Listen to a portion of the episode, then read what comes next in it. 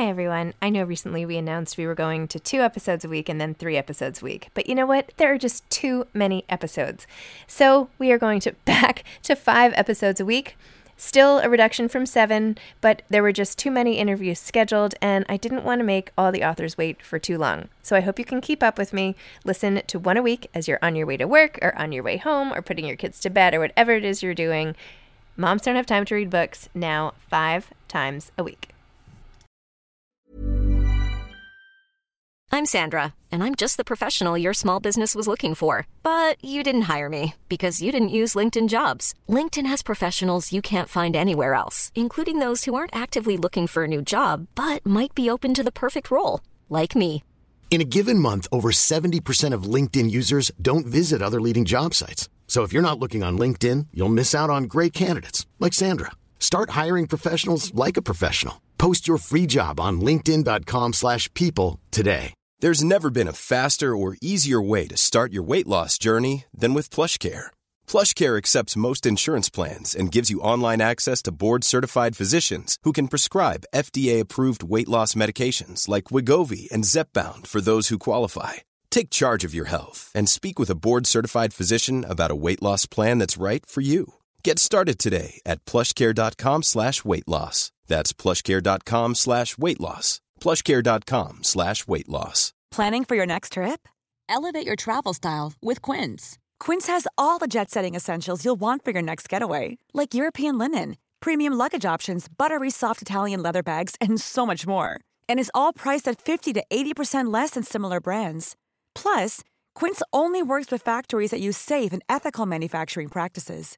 Pack your bags with high-quality essentials you'll be wearing for vacations to come with Quince. Go to quince.com slash pack for free shipping and 365-day returns.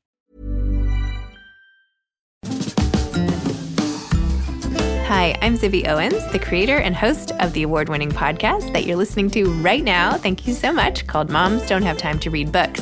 It is a daily podcast, 365 days a year, and each day we talk to an author about all of the things related to their career, their book, their life, and more in 30 minutes or less because who has time? I am now an author myself, although I wasn't when I started this podcast. And you can get my new memoir, Bookends, a memoir of love, loss, and literature, wherever books are sold starting July 1st. And my children's book, Princess Charming. You can learn more about me at zibbyowens.com. But really, you're here to learn more about the authors, and that is what we're going to do. Also, be sure to check out all the other podcasts in the Zcast Podcast Network. You can learn more at zcastnetwork.com and definitely check out those shows as well.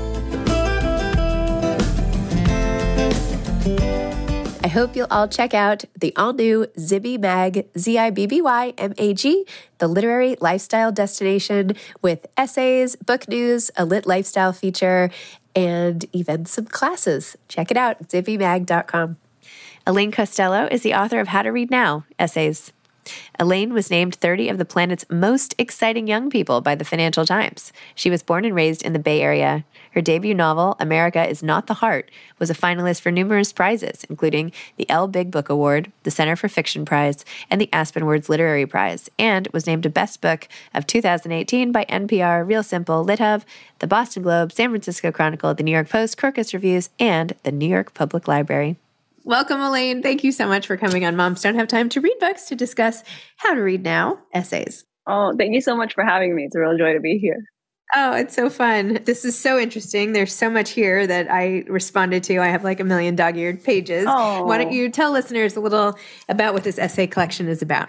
Sure. I mean, I think, well, it's at some point I was joking to someone. They were like, well, what, what was, why did you write this book? And I said, I think I said something along the lines of, well, it was either write this book or just leave literature entirely. I mean, it was just starting to, and I talk about it a little bit, especially in the in the author's note and in the intro about the kind of events that led up to it. It, it really came out of. I mean, I wrote this mainly on book tour on my when I was on book tour for my first novel, which was it came out in 2018, and I started writing this. I was at the um, it was like the, a period of time where I was at the Sydney Writers Festival and then the Auckland Writers Festival in like May, spring 2019. And by that point, I was already a year into tour, and I had sort of, you know, run, you know, you run the gauntlet, you of of all of the kind of tour experiences, and it just started, you know, the things that I was just seeing, the ways that writers of color were being framed in the kind of contemporary literary discourse, it just increasingly just started to seem impossible to ignore, impossible to just absorb. So then I was in New Zealand, and I mean, I talk about it a lot in the book because New Zealand or Aotearoa, you know, has such a uh, t- takes such takes up a lot of space in the book because I had really a kind of altering or sort of transformative experience there in a way that I, I don't think I've really had before. And so it's that kind of somewhat epiphanic experience of being in a in, in a new place and just started writing in a fugue state there. And, and yeah, and here we are. so what about that experience made you want to like take pen to paper? I mean, I think well, I think it's probably a combination of you're so far from home, you're already losing it. I mean, the the Writers Festival circuit is such a it's it's such a wild thing anyway because it it, it it takes people who are very used to just being alone writing in rooms, and then suddenly is like, here, have sociality. That's gonna go well. So I, but actually, it did really go well. I met some of my, I mean, the the the writers and the, the friends now that I met there, we still are all in touch. We kind of jokingly call it like the cl- this class of spring 2019 because that experience I think was special for all of us. I think for me, recently I've been thinking a little bit about travel writing. I don't know. I think travel writing is such a fraught genre. Nowadays, I was telling, I think I was saying this in, a, in another interview where we were talking, I was talking about travel writing. I mean, obviously, you know, there there is a like the, the grand majority of travel writing and the history of travel writing is ultimately one that's told by a white perspective about sort of the exotic land that now I'm writing back to my colleagues about, you know, the Our Man in Havana or wherever or you know kind of fetishistic descriptions of like the philippines and all the mangoes and all the people are so lovely you know that kind of writing. So you know i think i think like anyone i have a kind of a trepidation around travel writing and and and i was aware myself that the experiences that i was having i was like oh god is this going to be just like eat pray love vibes what am i questioning myself about? But you know i also you know there's there's there's also the subset of travel writing like James Baldwin writing about Paris or writing about France or writing about Switzerland in ways that both write about the actual place, illuminate the place in maybe ways that I, I haven't uh, I, I, hadn't read before, but also illuminate his own relationship to home. So I think that's really what captured me is that in a way the space, you know, I, I was sp- taken with the specificity of Aotearoa with its materiality, with learning about its colonial history, and with drawing the connections between the res or, or, seeing resonances between its history and the you know history of the Philippines, the colonial history of the Philippines, or the colonial history of the West, especially because you know, like in New Zealand, I was hiking. I don't hike. I'm not a hiker. But then, of course, starting to do that, doing something that you would never do at home, it started getting me thinking about things like climate justice and nature, and and and of course, the you know the not just history, but the present of wildfires in, in California and how all of those. So you start to make kind of unexpected connections when you're taken out of your comfort zone, ultimately. Wow. You know, one thing you did a lot in the book is talk about the zodiac signs and everything. Don't spit your coffee out. it was a near miss. The computer was getting to get wet there. That was dangerous. Tell me about that. I loved that. I okay, okay. I I only very recently got into zodiac signs. A friend of mine told me to download a, an astrology app, and prior to that, I just I was I was a skeptical person. I was like, stop trying to analyze your entire life through this framework. And I don't know. I must have downloaded at the perfect time in my life because I've only been into it for the last two years, but now I realize very typical Virgo. I've done now enough research that I could probably do a PhD about it and I think, I mean, genuinely, well, one thing I was joking to a friend of mine, a, uh, a, fellow queer friend of mine, I was like, there's a lot of zodiac signs in here because it's really just important for us to represent queer culture. and he was laughing about that.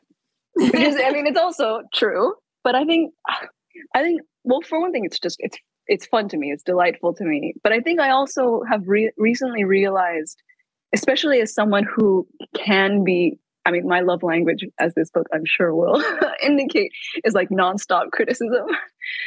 so that's how I tell you that I love you. So I think it, zodiac stuff or astrology really offers you a really useful language because instead of just being like, oh, you're wrong about everything, you can just, it, it softens the blow to be like, oh, you're such an earth sign. And, you know, that, so it gave me this dialect to, to be able to critique my friends or you know the people in my life without being like, oh, you're doing everything wrong. They're like, yeah, we've heard that before. Wow. Wait, so, sorry, what sign are you? Why don't you try to guess? Do you have any oh, idea? We've only, oh, oh, I've known you oh. for three minutes, so oh, yeah, you know, three minutes. I mean, oh, I'm really, I'm bad at by uh, Earth sign. I'm going to go with Earth Actually, sign. How do I know if it's an Earth sign? I know Earth, what it is. Earth sign is a Virgo, Taurus, or Capricorn. Oh, okay. Well, now I just, I mean, now I think I'm shooting. I, I think I should only get one yes. I'm a Leo. Oh, oh, it's Leo season. Congratulations on Leo season. Thank you. So, what does that mean? Should I be leaping around in excitement? Uh, I think it. I genuinely. I think isn't it a thing that almost all like Hollywood stars are Leos? Like it's a very gregarious acting. I mean, this book is a Leo because it came out yesterday. That's I right. Just. I was, just, I was just telling someone I was like, this book is a Leo, and it, that's it, so funny. I mean, yeah, that's really funny to give every book a give every book its own zodiac sign and all that my kid my kids and I are kind of like obsessed with this right now. I think that's why I was drawn to this element this small element of the whole bigger picture story. But um, they're literally on the way to camp this morning. You can go onto some Zodiac app and it can tell you based on your sign and like maybe one other thing how old you'll be when you meet your soulmate. no. Yeah. yeah. Wait, I want to so like this. one of my kids is going to meet that my one of my younger kids they said 15 and another kid they said 28 and I'm like, all right, okay, good. This is good to know. You know, Whoa. we can like prepare, prepare. oh, I love that. Yeah, we, we, someone should do a listicle of books by their zodiac signs. Like, oh my gosh, I love that. Wouldn't that be funny? You'd be like this way, and then you would be like, because I, for example, I found out recently that Wong Kar Wai, the Hong Kong director that I talked about in the book, he's a Cancer. I was like, he's all of his movies are Cancer movies. Wow. So, then, so, now now it's like my my grand operating my what is it grand unified theory. Oh my gosh, I love that. Well, if you post about it and I'll like share the reel and be like, see, this is what we're talking about. you can do all the research and I'll I'll benefit from it because you have so much time too, you know. So there was also I know we're joking around a lot, but there was a very you know there was a sad element with your dad and his mm-hmm. health and his passing away and mm-hmm. how that factored into reading and how reading got you through mm-hmm. that and how reading you know i i completely relate to how reading can get us through different situations. Tell me a little more about that time of your life and you know even the ectopic pregnancy or something. Yeah, is that yeah, yeah, so i'm so sorry that happened. How have books sort of been the the through line for you? Yeah. You know i mean i think it would have been impossible for me to write about reading or my reading life without talking about the person who introduced me to books. And that was my my father. And he was the person who who i mean he was such a huge reader himself even though in his life he didn't do anything that was related to you know reading or literature or even the humanities really. I mean humanities in terms of arts you know he I mean, by the time that I knew him, by the time he was born in his California life, he was a security guard in his life in the Philippines long before I was born because he, he was 54 when I was born. He was an orthopedic surgeon. So there was no, you know, his love of books was this totally personal, idiosyncratic, not at all like academic relationship to it. And that because of that, he passed that down to me. So we were like reading across genres. He was never like, oh, you should read this because it's 18th century literature. It was like, well, you should read this because it's, you know, Thomas Mann, or well, he's not 18th century, but, you know, Thomas Mann, or you should read um, James Joyce, or you should read Virginia Woolf, or you should read. And and because of that you know it, it, i don't it didn't come with the kind of normal preconceptions that i think will come with if you if you read all of those books in an english class and someone's telling you this is great literature and this is part of what's known as the canon. I think w- with us because everything was so mixed it really was a kind of reading where we created our own canon. And obviously you know english was not his first language english is frankly his third language. So there was that also that we you know were able to come to it in these really kind of diffuse sort of yeah freewheeling ways. But then i think i also was always aware because of my dad's class background because you know his literacy was also really tied to his class background because he came from i mean obviously by the time my parents were married we grew up in a working class family but his how he grew up was as an upper middle class kid in the philippines which is such a contrast to my mom who grew up very much not that very much uh, rural poor and so her relationship to literacy, her relationship to books is a lot more like she wouldn't read books. For, I mean, she has a much more kind of contentious or um, intimidated relationship with with books and reading. I mean, not just in English, which is also her third, I mean, I would even say fourth language, but you know, even in Tagalog, which is sort of considered to be the lingua franca of the Philippines, but it's not her first language. So I think that also complicates or, or, or inflected my relationship to books. Hi, mommy. That's my dog coming up. You know that I was I was aware that it was also as much as it was a, a joy, not just a joy, but I mean the thing that very literally saved me at I mean countless moments in my life. You know, it was also something that was a that was political also that was that was not divorced from questions of class or privilege or you know because would, would i have become that kind of reader if my father hadn't been hadn't grown up the way he'd grown up hadn't had the kind of facility with you know reading plato or reading you know all of those things so for sure yeah i mean i think the because the book so much of the book is really about understanding how my reading life was this inheritance and really this this labor of love that came from him it would have been impossible to talk about to talk about reading without talking about love and without talking about my love for him. Wow. Well, that's beautiful. I'm sorry for your loss. Hey, I'm Ryan Reynolds. At Mint Mobile, we like to do the opposite of what Big Wireless does. They charge you a lot, we charge you a little. So naturally, when they announced they'd be raising their prices due to inflation, we decided to deflate our prices due to not hating you. That's right. We're cutting the price of Mint Unlimited from $30 a month to just $15 a month. Give it a try at mintmobile.com slash switch. $45 upfront for three months plus taxes and fees. Promote for new customers for limited time. Unlimited more than 40 gigabytes per month. Slows. Full terms at mintmobile.com. Hiring for your small business? If you're not looking for professionals on LinkedIn, you're looking in the wrong place. That's like looking for your car keys in a fish tank.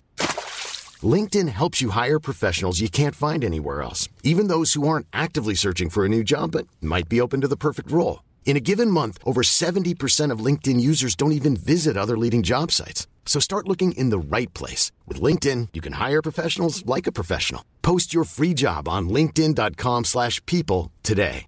Imagine the softest sheets you've ever felt. Now imagine them getting even softer over time. That's what you'll feel with Bowl and Branch's organic cotton sheets. In a recent customer survey, 96% replied that Bowl and Branch sheets get softer with every wash. Start getting your best night's sleep in these sheets that get softer and softer for years to come. Try their sheets with a 30-night guarantee. Plus, get 15% off your first order at bowlandbranch.com. Code BUTTERY. Exclusions apply. See site for details.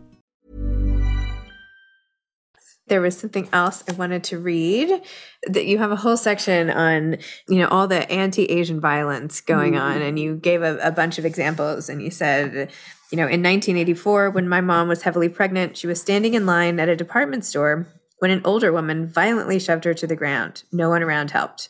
In Montreal in 2004, my aunt was once pushed by a young man into the way of a coming subway car, miraculously surviving by huddling between the rails just beneath the train rushing above her. When at 19, I lived on my own in Paris, I became afraid to leave my apartment because an older man who had seen me at a neighborhood cafe had begun stalking me not to mention the nearly endless stream of woe I knee and knee hao ma from men that who that would greet me whenever I stepped foot outside.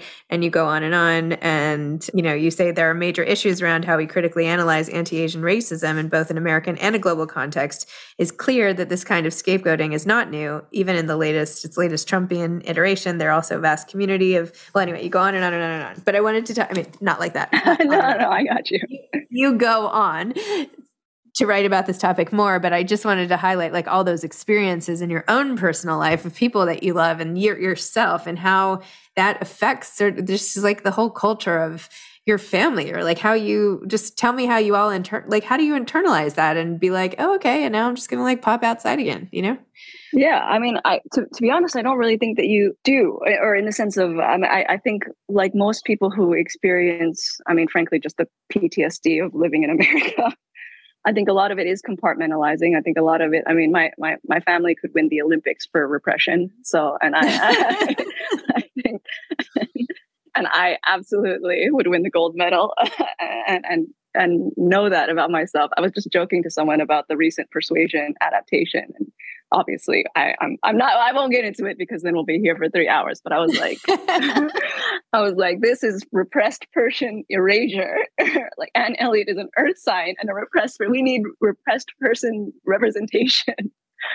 but so yes, I mean, I think that you know, I think w- when I was writing this, I mean, all of those, all of the episodes that I'm talking about, I mean, when when the, the accumulation of them, the, the the the accretion of their force when you when when you write them in the paragraph, obviously, I mean, you know, I was. Uh, uh in researching um, all of that, I I found the old sort of news clipping about my aunt, who the one who had uh, been pushed into the way of the subway car, and I was looking at her photo in the in this Canadian newspaper and the description of it and just going, Jesus, you know, it, it's one thing to have. I think a lot of, I mean, many of us have family stories that then become legend, but then also become, their edges become worn down with time just because you tell the story or because, you know, survival requires you to, to wear those edges down.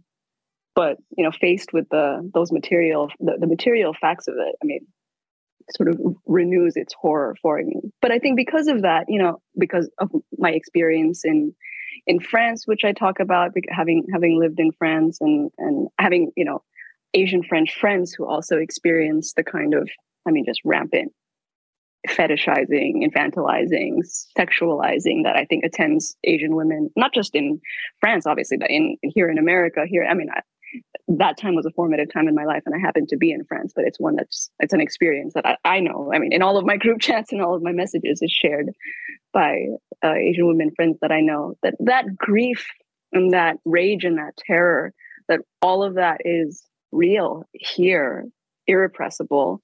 And at the same time i think it's also important for me to talk about all of the places where Asian American or, or the Asian American politics and Asian American solidarity also fall short. You know, where are the places where, for example, you know, the, it's a kind of an ongoing frustration of mine that there's always there, there's often these lists of like Asian AAPI readers that you or AAPI writers you should read or books you should read, and the lists are all Asian American, but there's no Pacific Islander sort of authors on that list. There's no books by Pacific Islanders or writers from uh, writers from Guam or Hawaii or Samoa or anything on those lists. Like, oh, okay, that this is just false advertising. Or you know the ways where the the ways that pull towards you know representation matters type of discourse can pull us towards the uh, kind of idea. A regime of positive representation or representation where you know i mean the, the, the majority of the stories that we see do focus on for example middle class east asian and south asian families. And there is an illusion of the experiences of you know southeast asian poor southeast asian communities poor marginalized southeast asian or marginalized asian communities like uh, sex asian sex workers asian domestic laborers you know the kinds of it's an understatement to say that you know the Asian American community is not a monolith. I mean, it, the it's it's both the it's both the the what is it the I'm trying to remember numbers are uh, not my strength, but the the the statistic that I talk about in that essay is talking about how it it's I think Asians rank per capita as the highest earning racial group in the states. That's not highest earning racial group of color. That's highest earning ra- racial group period. But at the same time, have it's also the group that has the most disparity in terms of yeah income, in terms of um, uh, wealth. So we uh, the even just talking about the class issues that are within Asian American community and that, that are so central to talking about when, when we talk about Asian American politics. You know, even things like that. I think need to be discussed more. We need to have a sort of a a wider and a a thornier conversation about Asian American, uh, you know, the kind of Asian American politics that we're we're trying to produce in order to have Asian American solidarity. Amazing. You should teach a class on this. I feel like no, seriously. I feel like I you're devoid of the podium that should be in front of you. you, know, you should, oh. no, really. You're like it all comes out in fully formed sentences. You just like go and there it is. It's perfect. I like it's a skill. That's a skill. Oh, when I come it. What advice would you have for aspiring authors? Especially as such a big oh. reader and somebody who has analyzed reading so much, reading in all its forms as you carefully lay out in the book. It's funny, you know, I think I think my old advice used to be like, oh yeah, read more, just read all the time. And now I think I well, this is it's probably it's going to become clear that I'm also like a contrarian. So if I say one thing or think I believe one thing, almost immediately I have to say or think the opposite or challenge myself to think the opposite. But I think recently I have been even just for the aspiring author that I am, I've been telling myself that or I, have been feeling that it, it actually behooves me to not read less exactly, but I mean, the outcome will be that one reads less, but to read more slowly, because I think we mm-hmm. all, especially nowadays, have this immense pressure to just keep up. There's this real like, oh, if I'm not reading the thing that's in the zeitgeist, if I'm not, and I'm saying this as someone who literally has a book out, so I recognize, I recognize that there's a self defeating aspect to what I'm saying here. But you know that you can feel that reading can also become this kind of like right to, to, to not feel FOMO because everyone else is talking about this thing. And I mean, I think I'm lucky in that sense because I think a lot of writers, especially if you're working on a novel, you're always like three i'm always like five years behind just because you know you you read weird stuff to research the weird whatever weird universe you're writing about anyway. But i do think i reading slowly reading weirdly reading out of time you know not necessarily always reading this is like the nightmare for for contemporary publishing houses to be like don't read the latest book they're like no please read the latest book but i mean for for us as citizens for us as people and readers i i think it really benefits us you know as i i mean i read i started reading Edith Wharton recently, like Age of Innocence. And then I'm like texting people, I'm like, this is the best book that's ever been. Like, where have you been? Obviously it's the best. like, you know, so, and then and then I think the flip side to that for aspiring authors is, and this is kind of a mean advice, but I'm it's a it's advice I'm turning towards myself, which is that I'm I'm trying to read slower, but I'm trying to write faster. In the mm. sense that I think the I think the prevailing wisdom is the opposite, which is like read, read, read more, but then also write and take your time and make everything perfect and really agonize over it. And I'm starting to be like, don't be afraid of just it might be mediocre, fam. just I mean, I or, or or to have less kind of anxiety about whether or not like, oh, is this perfect? Is this is everything? Because I think you can also, I mean, well, you know, there's lots. I, I, I think there's enough mid stuff out there that why should you be afraid of not putting out something per you know of, of god forbid yeah. you to put out something that's not perfect so in a way i think sort of having a less precious relationship to yeah just try to write something bad yeah, yeah write something yeah. bad have fun with that i think it can be really fun you can be pleasantly surprised if it's anything other than bad honestly exactly if you're like i'm going to write something really bad and then it's like kind of oh, okay. Not that bad. and also, you're always your own worst critic because I mean, you know, uh, you might think it's bad. People are like, this, this is better than the majority yeah. of stuff out there, my girl. So, you know. Yeah. Wow. Elaine, thank you so much. This has been really fun. Thank you so much for having me. I will me. take my Leo-ness and, yes. you know, hit the road in this little month I have of, I don't know, Yes, happy Leo season to both of you, to you and my. Thank book. you, thank you. You, your book and I will have a fabulous month together in the spotlight. Yay. So you know. yeah. Oh, it was so so fun. Right. Thank you so much. Thanks, Elaine. Bye-bye. Bye. Thanks for listening to this episode of Moms Don't Have Time to Read Books. Don't forget to follow me on Instagram at Zibby Owens and at Moms Don't Have Time to Read Books. Also, sign up for my newsletter at zibbyowens.com and sign up for my virtual book club and meet lots of authors on Zoom every other week. Thanks so much to Steve and Ryan at Texture Sound for the sound editing. And thank you to Morning Moon Productions for providing this fantastic intro and outro music.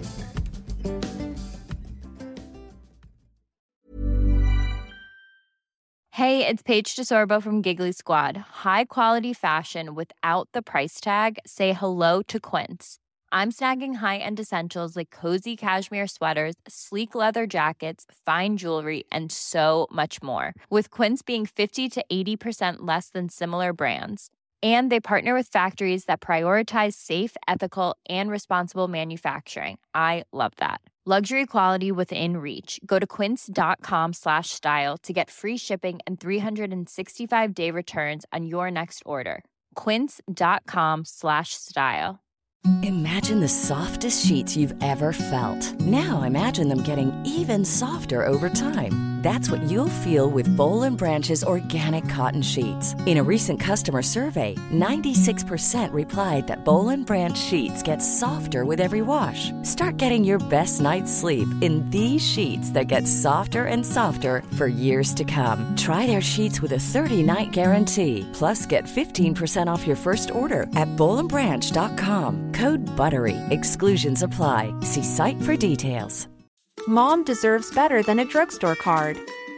This Mother's Day, surprise her with a truly special personalized card from Moonpig. Add your favorite photos, a heartfelt message, and we'll even mail it for you the same day, all for just $5. From mom to grandma, we have something to celebrate every mom in your life. Every mom deserves a Moonpig card. Get 50% off your first card at moonpig.com. Moonpig.com